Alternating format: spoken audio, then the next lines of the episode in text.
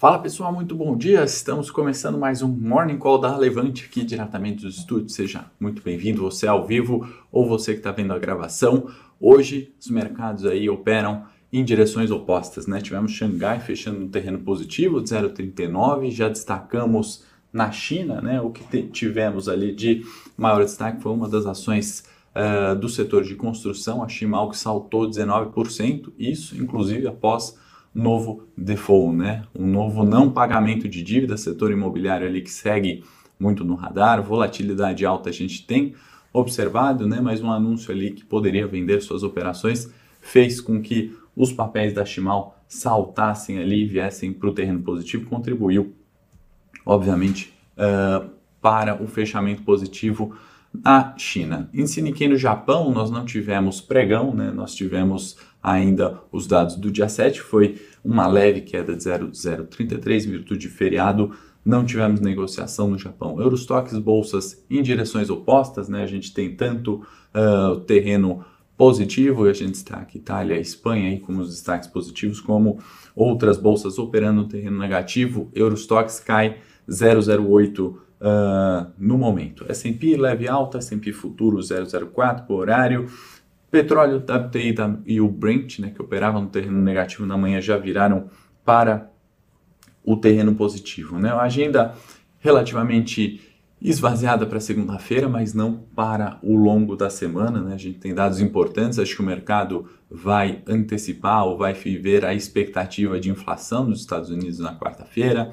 Jerome Powell, presidente do F E D, né, Banco Central Americano, discursa amanhã, né? Isso certamente acaba refletindo para a gente aqui, né? Na Europa, a taxa de desemprego saiu, né, reduziu para sete vírgula dois, nível de desemprego na Europa, ponto positivo, né? Então ajuda aí um viés uh, de bom humor na bolsa. Eu acho que o grande destaque certamente é do cenário local, a gente já vai falar uh, no nosso Morning Call sobre Uh, o que está pegando no cenário local, e aí eventualmente nossa bolsa com certeza tende a dar muito mais peso, uma vez que a agenda externa, né, no dia de hoje relativamente tranquila, e a gente vai viver esperando, né, pelo C P I nos Estados Unidos, que esse sim acaba influenciando, né, na expectativa do mercado, na subida ou não de juros americanos, né? Se por um lado a gente tem é, o aumento da taxa de juros e a redução de estímulos nos Estados Unidos impacta os emergentes, né, do ponto de vista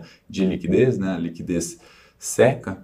Por outro lado, a gente tem, né, se juros aumentando lá e a gente usar, né, a, ó, a regra número um, né, do modelo de desconto de fluxo de caixa futuro, sobe juros lá, os ativos deveriam cair, né, bolsa americana caindo, né, isso fecharia um pouco o gap da bolsa brasileira, né, que segue extremamente descontada das emergentes, inclusive dos pares emergentes e dos, uh, das economias desenvolvidas nem se fala, né? Então uma subida de juros lá também tem essa outra visão que eu acabo vendo muito pouco nos mercados, né? Que seria uma migração, né? Uma realização de lucros, por exemplo, em bolsas que andaram bastante, né? Que vem fazendo novas máximas e migração para uh, países eventualmente como o Brasil, né? É evidente que o risco, o retorno vai ser ponderado, né? Como é que vai estar a situação fiscal ao longo do ano, o ritmo eleitoral, é, outras questões, inflação, indicadores macro, né? Como vão evoluir,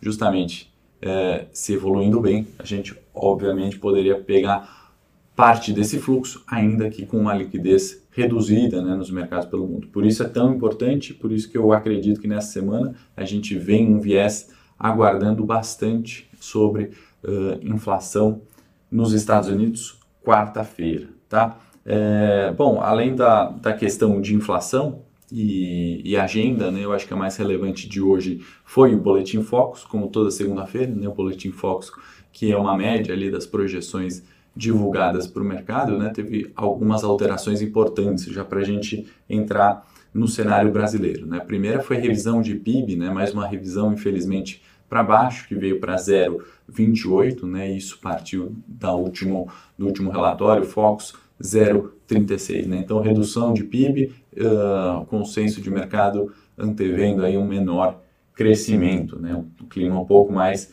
de cautela quanto a P I B. Quanto a Selic, né? Viemos aí mais um aumento, né? Projeção para Selic dois mil e vinte e dois, segundo o Boletim Focus, onze e setenta e cinco, né? Lembrando, a gente veio de onze e meio, né? E aí aqui está justamente o cerne da questão, que é o aumento da taxa de juros, né? A gente já sabe que uh, o Copom, né, já cravou para a próxima reunião agora de fevereiro, aumento de um vírgula cinco ponto percentual, né? O Boletim Focus tem uh, revisado para cima, né? Essa foi mais uma revisão aí de Selic a onze vírgula setenta e cinco, destaco esses dois uh, indicadores no Boletim Focus dessa semana, né? Então, assim, uma coisa que não sai de foco, né, é justamente a inflação, né? A inflação preocupa muito aqui e no mundo, né? Aqui especialmente pelo histórico, né, inflacionário que a gente vive, e isso não uh, altera, né, ou melhor, reforça, obviamente, a necessidade do aumento de juros, ao meu ver, né? Inclusive, como a gente já comentou, Copom cravou esse aumento de um vírgula cinco por cento, né? Esse, essa leve questão macroeconômica, né, que segue nos radares, né, eu falo leve porque se a gente colocar isso em comparação, né, com a questão é, política, né, questão eleitoral que está se antecipando, né, que tem esquentado os clima, o, tem esquentado o clima em Brasília, né, a gente vê que a questão do reajuste, né, não sei quem lembra, quem acompanhou os últimos morning calls de dezembro, né, a gente já comentou sobre aquela famosa questão, né, em privilegiar uma classe ou uma determinada categoria em detrimento de outras, né, a gente, é uma receita de bolo isso, né, parece que antevemos, né, o caos que isso se tornaria, né? Só recapitulando, né? Tivemos aumento aos policiais, né, dado pelo governo, e, a, obviamente, as outras classes se sentiram no direito de querer esse aumento. Então, começaram com os delegados de Polícia Federal, depois foram funcionários é, de, do Banco do Brasil, do Banco Central, enfim, requerendo o aumento, né? E essa bola de neve veio crescendo, acho que, inclusive, usei esse termo aqui no Morning Call, né? Vem... veio uh, numa toada to- totalmente insustentável, né, onde o governo cita que não há espaço para novos reajustes, né, como de fato não há, né? Se a gente uh, usar o teto de gastos como referência, né, por isso foi escolhida uma determinada classe, né, o cobertor obviamente é curto. Nesse comentário, né, inclusive, pode acarretar em um não aumento sequer dos policiais, eu acredito, né, que isso pode ser revertido, ou seja, não tem aumento para ninguém, e aí isso aumenta muito a pressão em cima do governo, né, sobre aprovação eleitoral, sobre é, questionamento ou aprovação de governo, né, tudo isso está envolvido, né? Então a questão do reajuste praticamente era dada, né, como um, um viés ali de exigência de prêmio de risco extra pelo mercado, né? Por isso que é um dos fatores que a gente também tem que colocar na conta, né? Então, é, é algo que a gente tem que lidar, é um ruído político do momento que ocorre, né, na Bolsa, na renda variável principalmente, especialmente, mas não só, né, na renda fixa, isso também é refletido, né?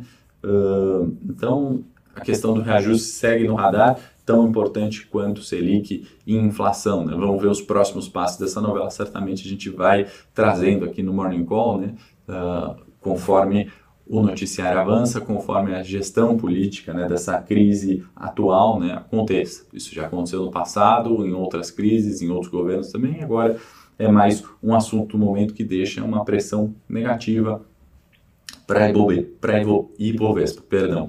Bom, tivemos também outra preocupação, né, não sei quem acompanhou ou quem leu um artigo do Mantega, né, na Folha, ele que poderia ser ali uma parceria com Lula, né, numa possível candidatura, é, defendendo ali algumas políticas, né, do P T, estabelecendo talvez nessa essa candidatura prévia, ainda que no artigo ele comente que não é nenhuma questão, não é defesa de partido nem de, de eleição, né, mas ele comenta, é, faz críticas duras ao governo, né, falando do P I B de dois mil e vinte e dois, falando sobre é, uma questão é, que, que a herança maldita, né, abre aspas aí do, desse P I B vinte e dois, levaria a gente para um P I B de dois mil e treze, né, o que é, não citou, né, que em dois mil e quinze, já numa eleição, num, num, numa candidatura, né, na presidência da Dilma Rousseff, o P I B já, já caminhava para patamares de dois mil e treze, né, então a questão ali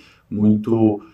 Uh, política, né? Eu achei o texto bastante político, inclusive quem ressaltou, né, fez essa crítica ao texto, não fui eu, foi o Alexandre Schwarzman, e foi muito bem colocada, né? Por isso que eu quis trazer essa leitura, né, tanto do texto, que traz uma cautela ali, ou pelo menos uma clareza de como seria uma futura candidatura, uma possível é, candidatura, né, para presidentes em, na próxima eleição, e essa observação aí do economista Alexandre Schwarzman, que eu achei bem contundente, né? Uma comparação ali, uh, não dá para a gente pegar um ano de P I B e falar, oh, isso é reflexo de, de tudo que já aconteceu, como também não dá para pegar o ano de P I B uh, do governo passado e falar que isso foi tudo que aconteceu. Na minha opinião, né, a questão do teto, obviamente, tem que ser revista, né? O teto que foi instaurado por Michel Temer, numa situação onde a gente estava degringolando as contas públicas, né? Onde, de fato, o caminho daquilo não era uh, um caminho bom, né? Então o teto veio para salvar isso. Acontece que não dá para ter um teto limitando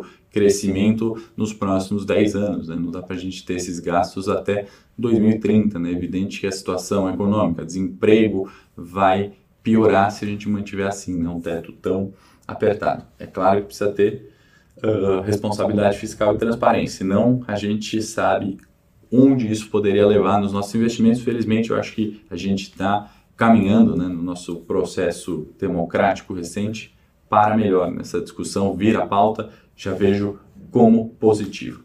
Vou pedir para a produção colocar aqui nosso Ibovespa, só para a gente dar uma passada rápida sobre os pontos técnicos, né, do Ibovespa. E no pregão de quinta e sexta-feira vieram, né, para tentar recuperar o nosso suporte relevante de cento e dois mil pontos, né? Então, esse suporte hoje é uma resistência, né? cento e dois mil pontos é o desafio a ser rompido, né? Caso fechamento nessa semana, ao longo da semana acima de cento e dois, a gente poderia voltar para o patamar de cento e cinco. Caso esse movimento eh, seja respeitado, né? Os cento e dois sejam respeitados como resistência, né? A gente poderia buscar o suporte mais relevante dos cem mil pontos, tá bom? Uh, isso é o que eu tinha para Ibovespa. Agora pro vamos para o cenário, cenário corporativo. corporativo. Agora pode voltar para mim, produção. Uh, a gente tem Suzano, né, que anunciou que vai pagar um bi de dividendos, zero vírgula setenta e quatro por ação. Então, acionista da Suzano recebe aí zero vírgula setenta e quatro centavos, fica a ex no dia dezenove e paga o dividendo no dia vinte e sete, né? Suzano aí se beneficiando do projeto Uh, estratégico, né? Acho que tem ido muito bem a companhia, assim como a recuperação de preços de papel celulose tem mostrado aí uma retomada, né? Suzano, que fez um repique de preços interessante uh, nos últimos uh, pregões, nas últimas semanas, tá? Vale, né? Um ponto de atenção aqui, a gente viu as chuvas de Minas Gerais, algumas tragédias ali, infelizmente, que aconteceram, né, na região em virtude das grandes chuvas, né? Isso para o mercado também afeta, né? A paralisação ali de algumas uh, transportes, linhas de trem, né, do, do, de escoamento de minério, né, em virtude das fortes chuvas, e uh, marginalmente negativo, ao meu ver, para a uh, siderurgia, mineração, especial a Vale, né, uma vez que uh, isso não interfira no guidance, né, a companhia já reiterou, né, acho que fez esse comunicado muito em virtude dos, das catástrofes que aconteceram aí, uh, Nos, nos períodos passados, né, em janeiro, principalmente em virtude das chuvas na região. Acho que antevém ali, né, faz um, um, um discurso, uma paralisação de que está tomando as medidas necessárias quanto a isso, né? Mas certamente um cenário de maior cautela, ainda que, não, de novo, né, não vai interferir no guidance, ou seja, a produção da Vale não se altera, né, daquele divulgado Uh, em virtude dessa chuva sazonal. Isso já é previsto, né? Isso já está na conta da Vale, é mais uma questão é, de uh, comunicação ali da companhia, que tem tomado as medidas possíveis, né, em virtude uh, de questões climáticas, aí, como a gente está vendo recentes, fortes chuvas em Minas. É, Petrobras e Braskem também vale ficar atento, né? O Braskem é, informou ali que não tem nada ainda formal, né? Não, não existe nada formal sobre o follow-on pela Petro, né? Então, arrefecendo aí um pouco o clima, mas volatilidade nos papéis, né, a gente deve observar e deve seguir observando, né? Então, bastante atenção. E uma notícia especial de Petrobras, né? o, o, o seu presidente, né, Silvio Luna, acabou comentando, né, falando ali que Petrobras não tem a função de, é, de de fazer uma política pública, né? Isso se referindo a preços de combustível, né? E reforçou que quem controla uh, preço é o mercado e não o governo, né? Então, lembrando que Silvio Luna foi uma indicação do Bolsonaro ali para a presidência da Petrobras, em virtude de uma política de preços, né, que começava a ser colocada em xeque, né? Então, esse reforço nessa fala, tudo que o mercado quer ouvir, né, que quem controla preço é o mercado, né, e não uma política pública, né? Então, vamos observar como isso impacta também na inflação, né? Então, está tudo relacionado a acionistas de Petrobras, vale ficar atento aí nas falas que a gente tem visto. Nesse cenário, né, vale fazer uma dica que eu comentar sobre diversificação. A gente tem é, analistas aqui olhando diversos setores, então é importante diversificar cada um no seu setor, pesos adequados, algumas vezes pesar mais em um determinado setor, reduzir outro, e diversificar também sem esquecer até de investimentos alternativos, como é o Bitcoin. Vou pedir para a produção colocar aí um, um material que a gente preparou, né, sobre Bitcoin e investimentos alternativos também, né? Criptomoedas não se limitam só a Bitcoin para investimentos, né? Então, se você já investe em Bitcoin, né, talvez vale conhecer outras uh, altcoins, né, chamadas altcoins, que são explicadas nesse relatório, e aí compondo, obviamente, uma cesta de diversificação, pesos de risco adequados para todas as classes, renda fixa, renda variável, criptomoedas, investimentos alternativos, e aí entra na cesta Bitcoin e demais moedas. Então, produção, se quiser colocar o link, deixar na descrição, para o pessoal conhecer, o relatório é gratuito, basta você baixar e se informar aí sobre como diversificar, né, seus investimentos. Se você já tem Bitcoin, já diversifica, olhar outras cestas de moedas chamadas altcoins vale bastante a pena, pelo menos para conhecer o que, que é isso. Tá bom, pessoal? Espero que vocês tenham gostado do conteúdo. Se gostaram, é só curtir, comentar, compartilhar com os amigos, deixe suas perguntas nos comentários, uh, se não deu tempo de responder aqui na live ao vivo, tá bom, pessoal? Muito bom dia, amanhã, oito e trinta, estou de volta novamente.